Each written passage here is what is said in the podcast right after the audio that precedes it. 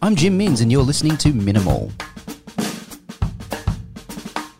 My guest this week is New York based actress Marsha Dietlein Bennett. And a quick production note we had some internet interference rear its ugly head during our interview that Marsha and I were quick to point out and rectify as soon as possible. It should not interfere too much with your listening experience. Welcome to the podcast, Marsha Dietlein. It's fantastic to have you on the show. Oh my gosh, I'm so happy to be here. It's fantastic to have you. It's been such a long. I mean, our our relationship uh, has has been around for a good decade. Decade. We've known of each other and have communicated with each other. But this is the first time that we've verbally communicated, and it's quite an honour to have you uh, in discussion. Well, it's really fun to hear you. Well, I've heard your voice because I've seen your films and all that. Um, but it's nice to actually chat with you. I know we're, you say our relationship, um, cyber friends. We're cyber friends. Very close cyber friends. I should have, yeah. and, and, we, and mutual fans. Yes, exactly right mutual fans of one another's work. Marsha, I wanted to shine a spotlight on you. Uh, you've been a professional actress for uh, m- most of your professional life, and uh, you were born and raised according to your um, IMDb profile Wikipedia page in the state of Ohio. Is that right? That's right. Yeah. I was born in Dayton, Ohio. So, uh, how does um, a girl from Dayton, Ohio, get the acting bug? Uh, what prompted it? Was some did somebody influence you at all, or, or was it a passion for storytelling? How did you uh, fit into this uh, into this craft? Well, I was one of those people who, from a very very young age, I said I wanted to be an actor in New York. That was my that was my dream. Probably from about the age of eight. you know, when people would have like career day at school, they'd say, What are you going to be? And I'd say, I'm going to be an actor in New York. And they would go, Yeah, yeah right. And I would go, No, I really am. and they're like, Okay.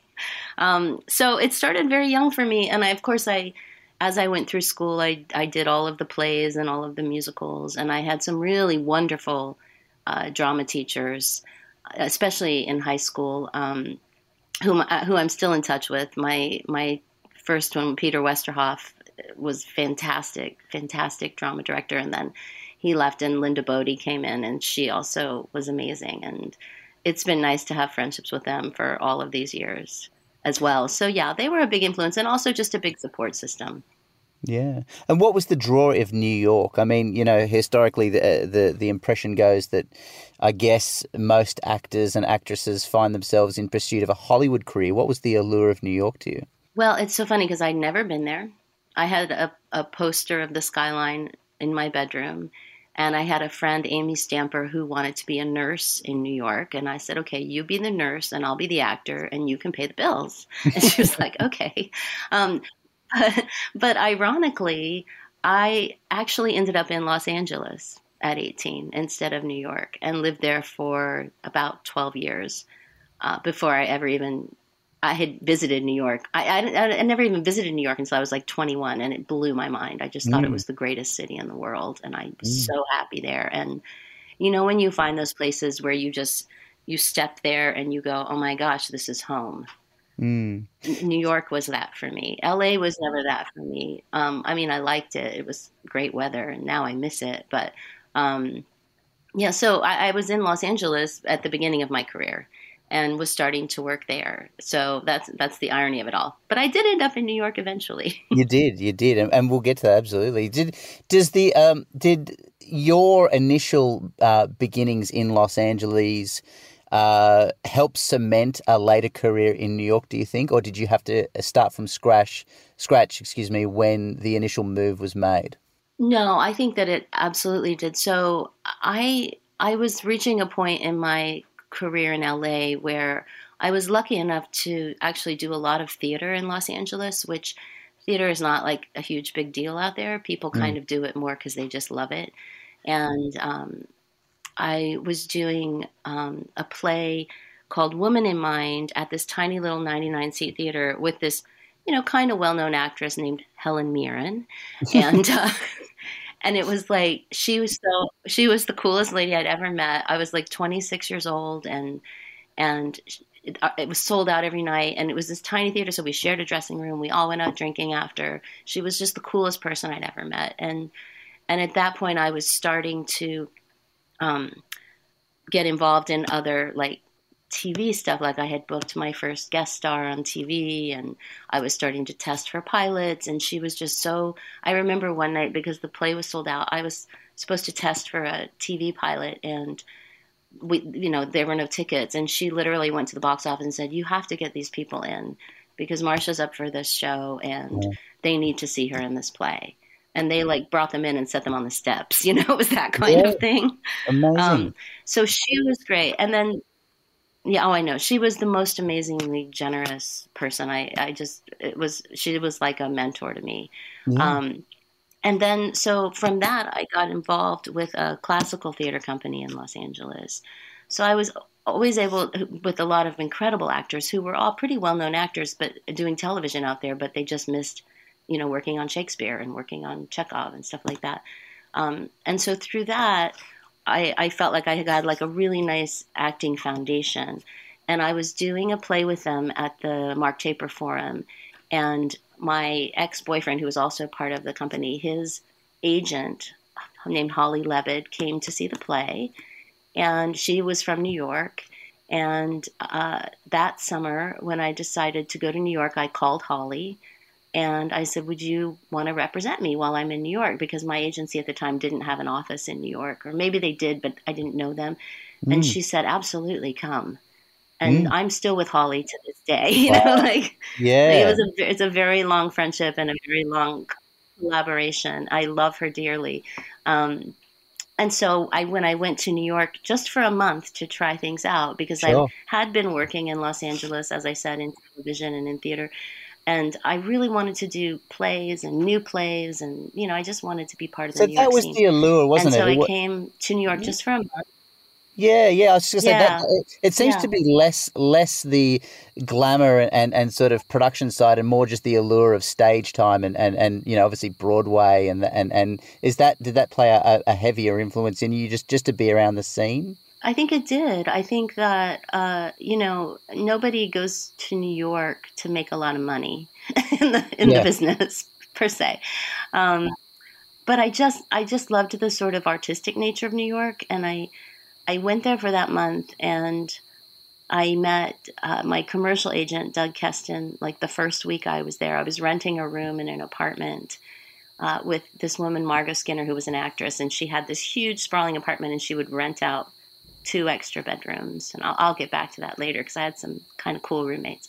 Cool. Um, and so I was there, and I met Doug Keston, and he started sending me out on commercial auditions there, which I really didn't do much in LA because I felt in LA you had to drive you could drive an hour and a half and and be there and there'd be a hundred people waiting and it was just draining but in new york it was a much smaller pool of actors. Oh, you know, yeah. most of the advertising agencies were in New York, so it was like a very different scene. And every actor in New York was doing them, you know, to make money. Well, so you could do an off Broadway play for no money, you know, kind of a. Thing. So I started doing that, and I I think that first month I was there, I booked um, like three national commercials, which was great financially, and then. Yeah. I booked the understudy in a play in a play called The Food Chain, written by Nicky Silver, who's a genius. And I was like, okay, this is great. I'm going to understudy in this play. Great. And then the play didn't happen for, for a while. so I went back to LA, but I felt like I'd had a really good intro into New York. I was like, this is great. Maybe I can go there and maybe I can survive there and, and financially and make a living there. And so when the play happened the following year, um, they I went back and I was understudying an actress called Hope Davis. I don't know if you know who Hope is. I know uh, the name. She's a yes. lovely person. And yeah. Yeah, she worked. She's worked quite a bit. Um, and then I had a date to go on like six weeks into the show because Hope had a wedding that she was in. So I knew it was a very difficult. It was like the hardest stage role I've ever done in my life. It was completely terrifying. Yeah. um, I'll get to that in a second too. So so I had a date to go on. So the producers were so lovely and they let me invite. I literally had 35, 40 people in the audience because I knew I was going on. And all my wow. friends came and my family came from Ohio and my, wow. my, my Mormon parents came and saw me do and say a lot of things on stage that they were probably appalled by. There's a lot of cursing and sexuality in this play. Every time I would curse, like all my friends would look down the row at my parents, you know. um, it was so funny, but it was really a wonderful day. And uh, after that, the producer said, Well, if Hope ever leaves the show, would you consider taking over the role? And I said, Absolutely, I would love that. And then I had to go back to Los Angeles. And then two months later, three months later, when Hope was leaving, they called me and said, Do you want to do the play? And I was like, Yes, absolutely. That's so awesome. Um, so it's very so, it's very relationship yes, based, isn't it? It's, it's very it's you know a lot of uh, the the mm-hmm. sort of the tale that you're spinning is uh, it's not so much um, a pursuit of of the right roles, but a pursuit of the right relationships, and and those are the sorts of gateway drugs or the gateway entries to where you've ended up sort of today, which is a long journey, but that's but it seems to be the tale of your career, right? It's an interwoven mix of relationships that you've come across uh, through various happenstance. Well, absolutely. I mean, this is a very good lead in to talk about your favorite person. Um, so, that summer that I was in New York, I don't know if you know this story. Um, I actually auditioned for a movie called She's the One right? Uh, that Ed Burns had written. It was the second film I think that he did right after Brothers McMullen, and I I hadn't seen Brothers McMullen and I didn't know who Eddie was, but you know my manager was like, well. He's kind of like the Irish Woody Allen, and I was like, "Oh, that's so cool." and I had a call back, and I met Eddie, and he was so cute. Oh my gosh, I was like, "Whoa, he's like he's not he does not look like Woody Allen. He's like way hotter than Woody Allen. Um, and I watched, and, and, he was so nice and so lovely, and you know, I thought I nailed it. Uh, and then I, I walked out and I called my manager, and I was like, "Oh my gosh, who is this guy? What a dreamboat!" Uh, anyway, he cast Jennifer Aniston instead of me. and uh, as it goes, as it goes, exactly. Yes, and he said something like, "Well." Aren't you glad you didn't get it, Marsh? Because then you would have married Brad Pitt, and then Angelina Jolie would have broken you guys up, and you know. that is hilarious. Marsha, what um, what is it about professional um, acting? Do, do you reach certain levels in your career where you have to sort of base success on a certain model, or have you always approached the uh, the the job uh, from a from a standpoint of as long as I sort of hit the acting roles that I want or that that I need in order to survive, then I'm happy. I'm satisfied. Like, what was? The, is there any barometer that you've always measured your career by, or are you just happy to to get the work? Honestly, I think. Honestly, I think I'm just happy to get the work. I mean, there have been certain things that I've turned down just because I don't think they're very good, or certain auditions I turned down because I just can't connect to the material or you know i remember I, I, turned down a pilot test which was probably really stupid but i was like i'd had food poisoning and i wasn't ready to get on a plane to go to new york i mean to go to la from new york and i was doing a play. I remember i was up i was doing this play off broadway with marsha mason and um, it was really a, it was a michael cristofer play and it was such a lovely thing to be a part of. Um, and it was during pilot season and that was the one thing my manager used to get so mad at me like because I, I, would want to do plays um, and then this it ended up you know I, I would be called to test for something but then they're like well we can't really let you out because that's not a job and it was mm. sort of this weird frustrating pool that i kind of realized like i was fine staying with the play but at that point i felt like the producers were kind of being a little unreasonable because you know if you book a television pilot you make a lot more money than you're going to make on the entire run of the play. And so that's when I kind of had to shift things up a little bit and go, okay, I guess I'm uh, during like the pilot season time, which doesn't really exist that much anymore, but it was always those like critical months, you know, February, March, April.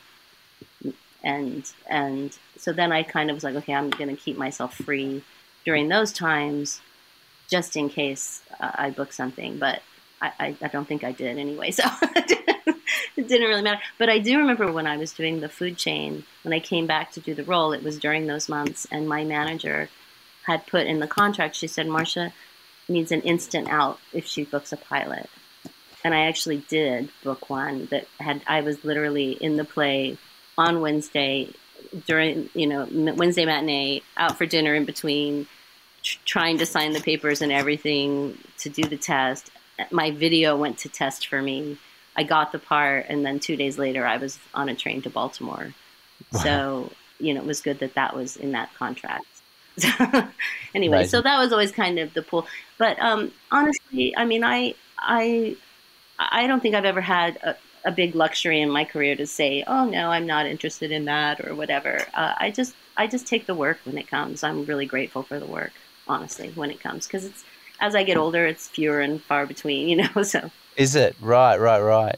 Um, I wanted to ask. Uh, this is a bit of an indulgent question on behalf of my father, who is a uh, a legendary Law and Order fan, and I told him that I was going to interview you, and oh. we, we, like he he is. I'm talking every season, multiple times. As a New York-based actor, Marsha, is it a rite of passage for every actor yes. in New York to at least appear on two, possibly three episodes playing different characters of Law and Order at some stage in your career? I would think so. I mean, definitely, I would think so. I I I was there a few years before I booked it, and I was like, "This is ridiculous." I, I kept going in on it. I'm like, every actor has done Law and Order except for me.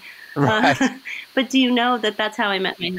Did you know that's how I met my husband? No, I didn't. Oh wow, that's hilarious! I didn't know that. Wow. this will be a good story for your dad.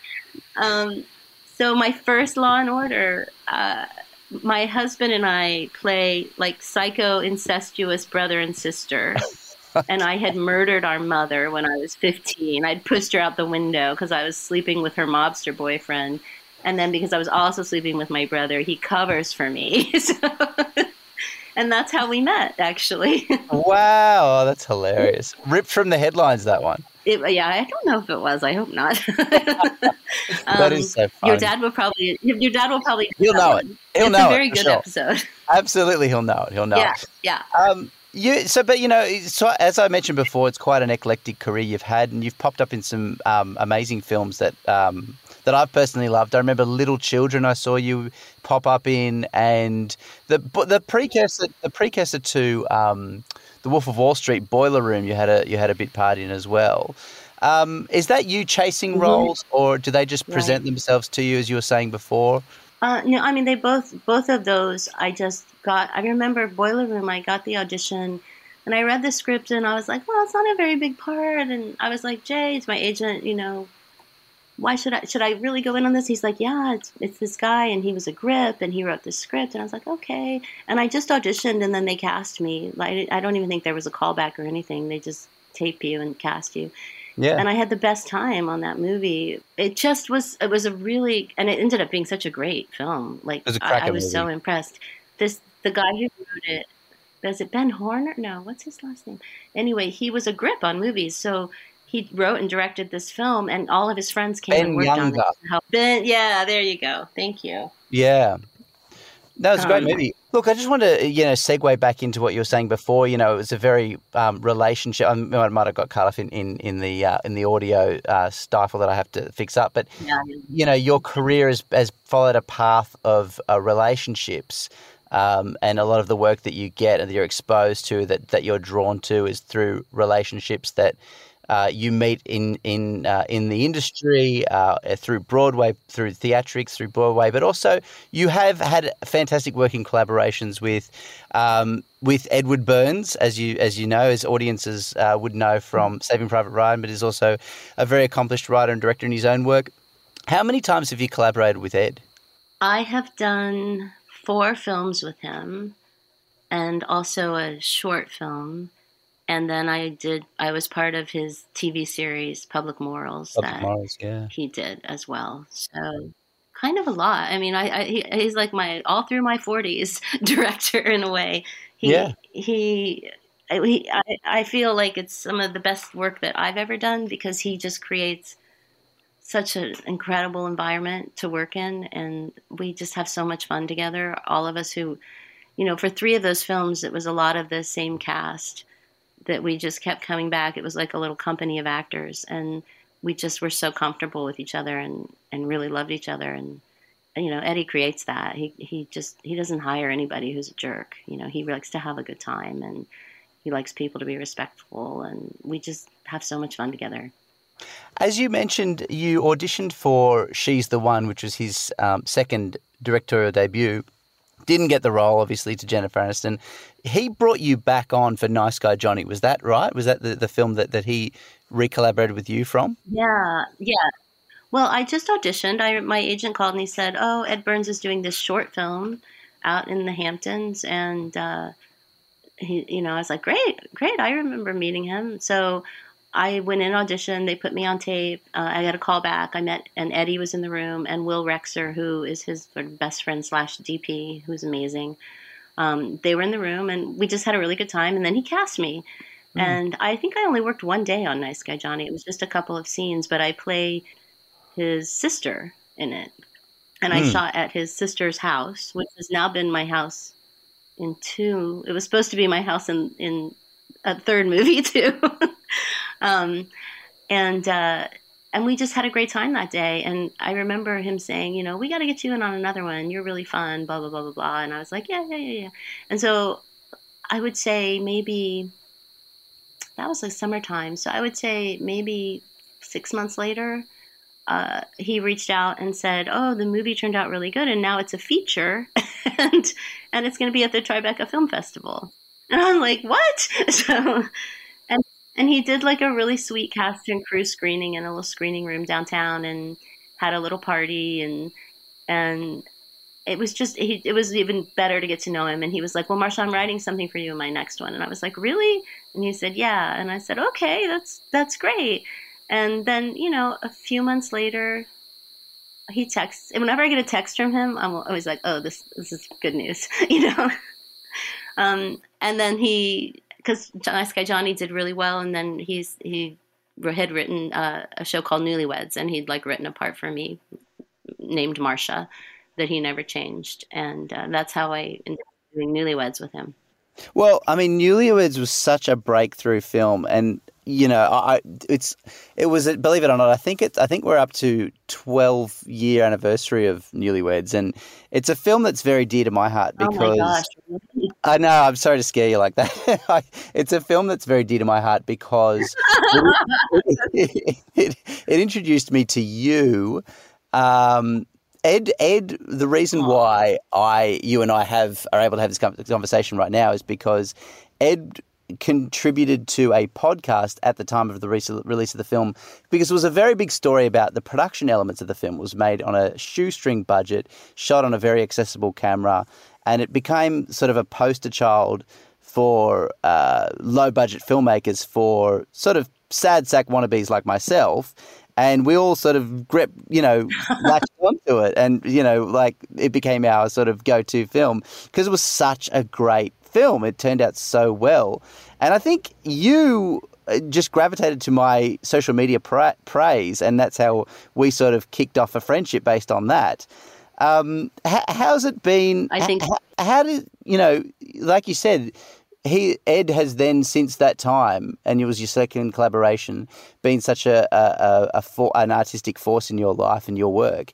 How does it feel to know that somebody thinks of you when they craft a story and has a character in mind? Well, I mean, it's it's super flattering. I mean, it's really kind of the highest form of praise, I guess, honestly, especially when it's someone like Eddie who's so talented and writes, you know, he really writes interesting, quirky roles for women, which, you know, they're never just kind of boring people. They always have some sort of weird thing going on and and he wants that, you know. So I just I was always amazed that he like the character in Nice Guy Johnny is sort of the sweet supportive sister and then he wrote this sort of great role in Newlyweds and you know originally Newlyweds it's so funny that you say it's become this like indie darling for how to make a low budget film I think it's a fantastic film you know originally I think he had only written maybe 40 pages and uh, it was going to be two movies put together. So there was going to be our story, which became the whole film, mm. and then mm. there was going to be another story. And I think I think it was Kerry Bishé's character was going to link the two couples. Maybe it was going to be. I don't know if it was going to be Johnny Solo's storyline or something like with his wife, maybe. Mm. Um, and then Kerry was having the affair with him. So, but anyway, that was the original concept.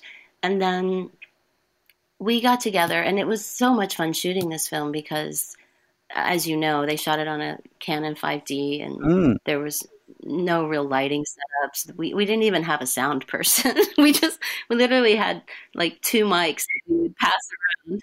Yeah, we'd be like, "Who has more dialogue in this scene?" Okay, put the put the mic here on this wine bottle or whatever. Yeah, and and um and so we the first the first day we shot we we shot those two scenes in I forget the restaurant we were in, but we're sitting in like a corner window, um, and you know we're drinking real alcohol. That that's what I learned on Newlyweds. It's like drunk acting can be kind of fun.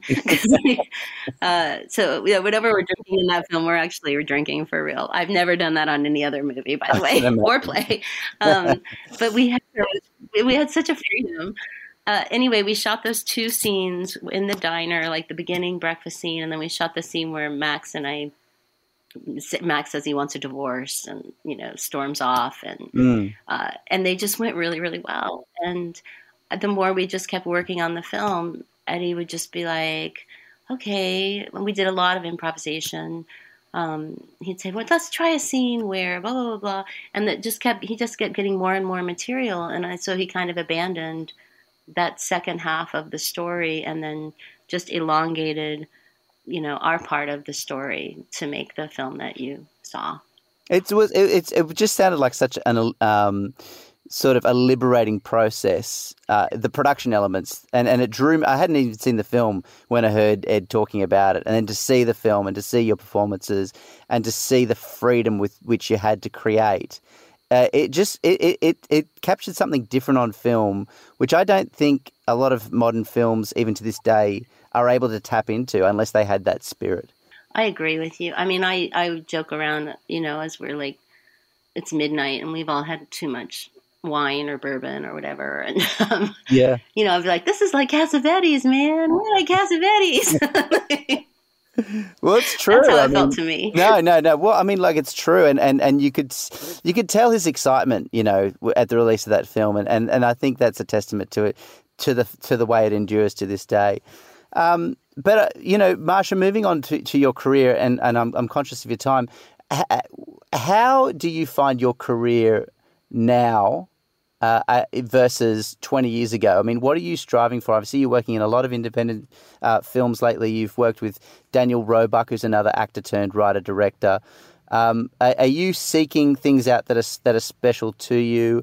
Are you taking things as they come? Are you, or, or, or, or are you finding yourselves in more opportunities now than you've ever been exposed to? Well, the highs are definitely working with Dan Roebuck. You know, Dan, I don't know if you know this, but Dan is, we've been best friends since I met him when I was like 19 years old. No, I didn't know that. Okay. Um, yeah, right. We, yeah, he's he's my best friend in like the entire world, and uh, yeah. and we met in Los Angeles. I was 19, he was like 21, um, and we've been really, really close ever since. And we've always wanted to work together. We, we, he was on Matlock for a number of years, so I did a couple of Matlocks, and we just never got to do much stuff together. And then when this film Getting Grace came around, probably 10 years ago originally, or maybe longer, when we first read the script, he was approached to do this, to be in it and he read the script and he said, you know, my friend Marsha really needs to play this part. She is this part. She she, she needs to play this part.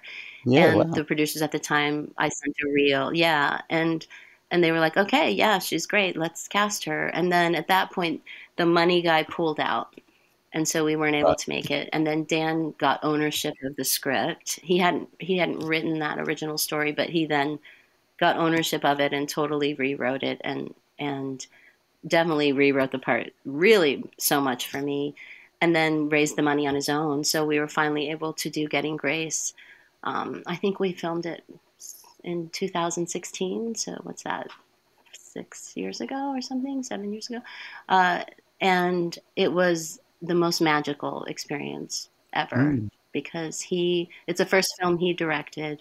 Right. And he was, he's such an amazing director and we know each other so well that it was so incredible to finally be working together on that intimate of a level because it's a really have you been able to see that in australia? Can you get access to that film? I, I not personally no. um, i'm searching for it but i do i do have it you know as a follower of yours i can see on the social media where avenues to get it and i can put links in the show notes. But it's a very personal story is that right? It's a it's a it's a story of uh, of survival uh, and and uh, th- for, yeah. from someone's so I, right so i play the mom of a of a my daughter is dying of cancer. She's a mm. 16 year old girl.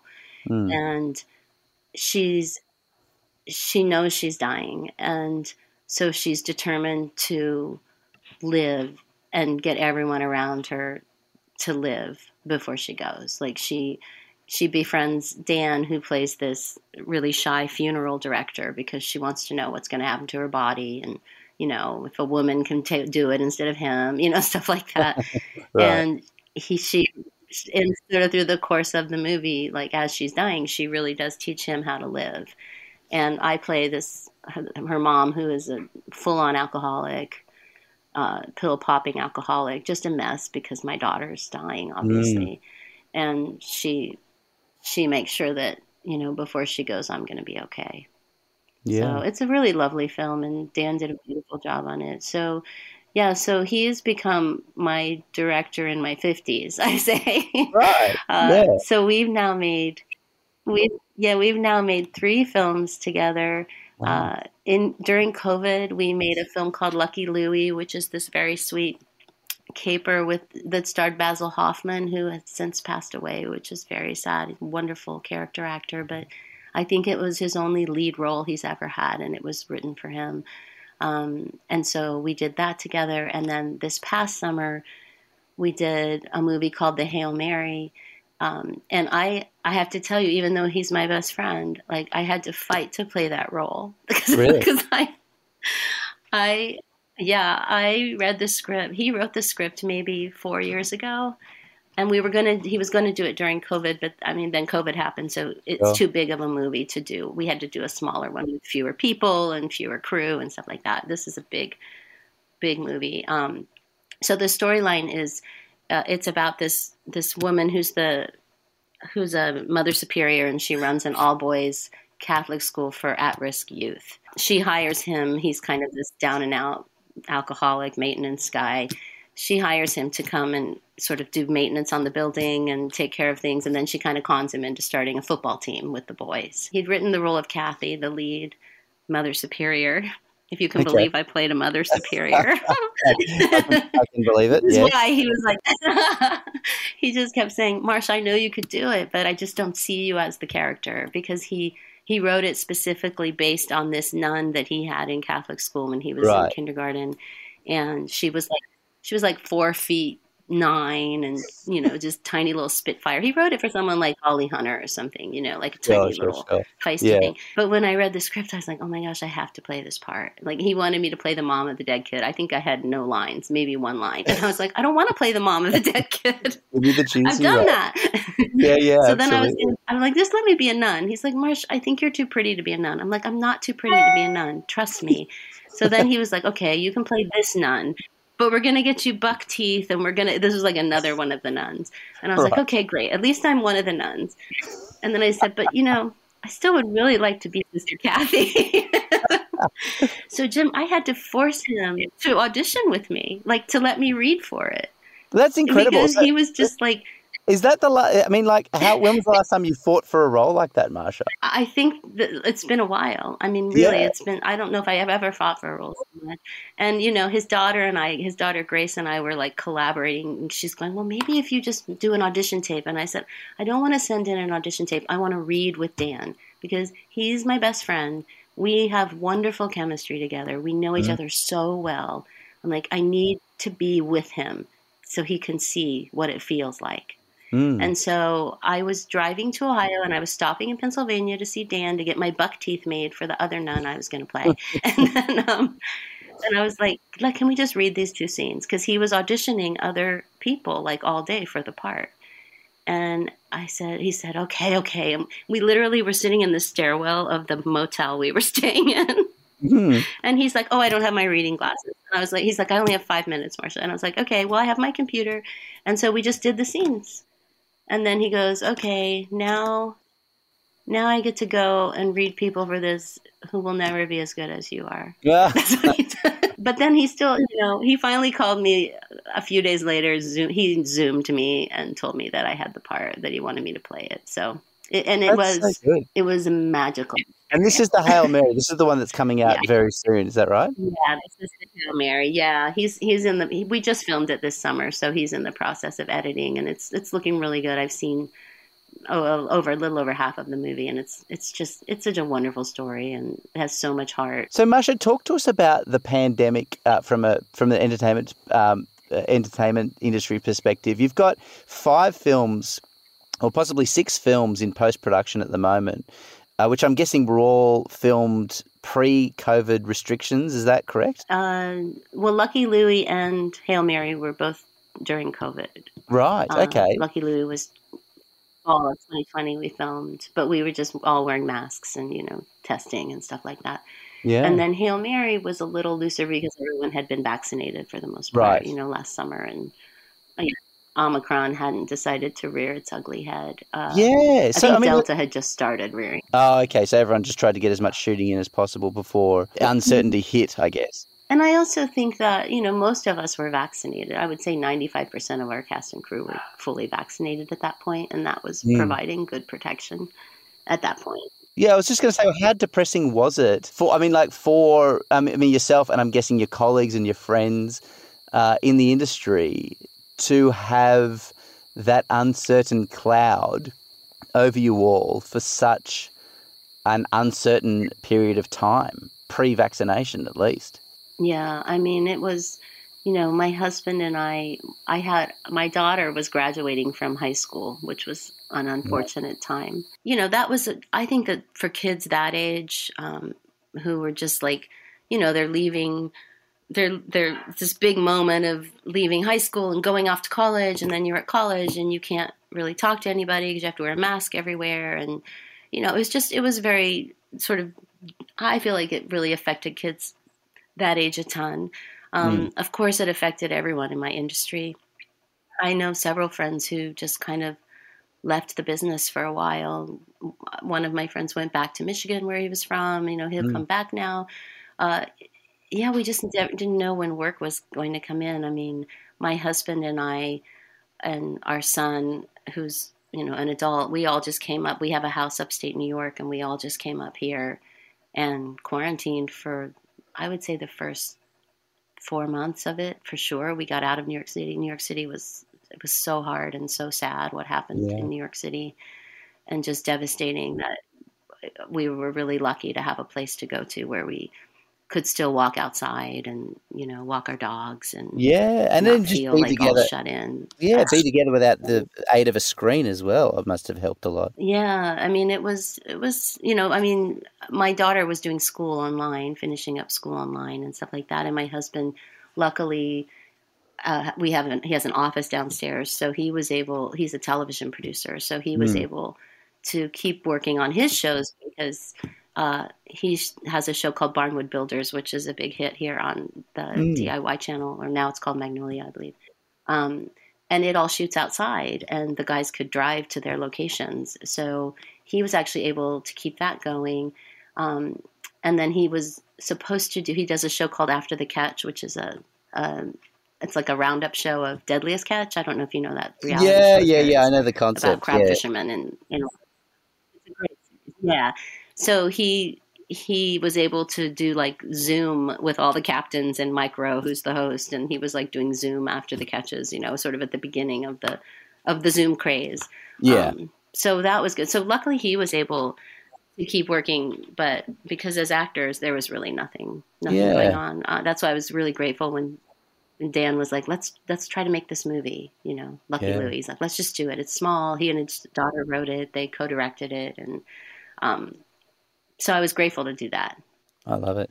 Masha, the next, you know, what does the next, let's just say 10 years hold for you? I mean, what are you, are you pursuing anything specifically or do you have any hopes that you want to achieve? Are you going to, Are you going to push harder in the acting? Uh, maybe go back to the stage. What are you looking at? I would love to go back to the stage now that things are happening again. Uh, on you know in New York, plays are happening again on stage finally again. Uh, that would be a blast. I would. I mean, I still would love to be on like a TV series or something. There's a lot shooting up here where I live upstate in the Hudson Valley, and it would be nice to to get on something like that. I think. I mean, I'd love to work with Eddie again, of course. Mm. Um, that would be a dream. I haven't seen him in a while, so that would be really fun to see him and work with him again. I know he's got one movie in there. I'm like, let's do the Hamptons movie. I always call it. I don't even know what it is, but anyway, maybe I was like, Eddie, let's do the Hamptons movie. Um, and and I, of course, I would love to continue working with my friend Dan Roebuck because we really have such a wonderful time together, and he he writes really beautiful stuff. So I don't know. I mean, I should be more proactive, I think. I'm kind of a lazy actor. I kind of wait till things me. I'm really bad that way. I think it's fantastic because you've got I'm such an enigmatic career as a result of it, you know? Yeah, uh, yeah. I mean, I, you know, I'm kind of, I, I'm officially retired. I get my pension, which is really nice, you know, oh, but I don't That's really want to be retired. Uh, but you know, we'll see. I don't, I don't, I don't know what will come our way. My husband talks about you know going back to Ohio and getting a farm and having horses. You know, I'm like, wow, yeah, maybe, but can we keep our place in New York? you know, yes. one foot so who knows? Uh, yeah, I guess I mostly just want like good health and my family to have good health and for my dogs to still be alive in 10 years. That would be nice. Absolutely. Absolutely. Well, look, Marsha, as, as a fan of your work um, and um, not just you know a fan that sought out your work, but a fan that has been pleasantly surprised to see you spring up in a lot of shows that I've come across um, through either through my father watching Law and Order, or through my wife watching um, Gossip Girl, or through me watching you know Edward Burns's films as a student of his work. You've never failed to um, to do uh, what it is that you do in such an outstanding fashion, which is uh, tell stories and really you know inhabit the characters that you are. You're never yourself. You're an enigmatic char- uh, character actor, and I thank you for the work that you've done, and I thank you for your friendship, and thank you so much for agreeing to spend an hour with me today. Because uh, I know your time is precious, but it was really a blast to talk to you, um, and I really appreciate it. Thank you so much, Marsha. Oh my gosh, you make me blush so much. Um, it is my pleasure. I'm. I think that one of the great things about social media is that you become friends with people that you don't necessarily have to meet in person, but that you respect. And and I hope next time you come to New York, I'll meet you at Walker's. Okay. oh, that would be uh, yeah. Look, you've got it. Lunch is on uh, my wife and I. You've got it. No problem. Oh, that would be awesome. well, this has been so great. Thank you so much for having me. Tim. Thank you, Marsha Dietlein Bennett. It was fantastic to have you as a guest, and we'll she'll talk again soon. Thank you very much. Yes. Take care, honey.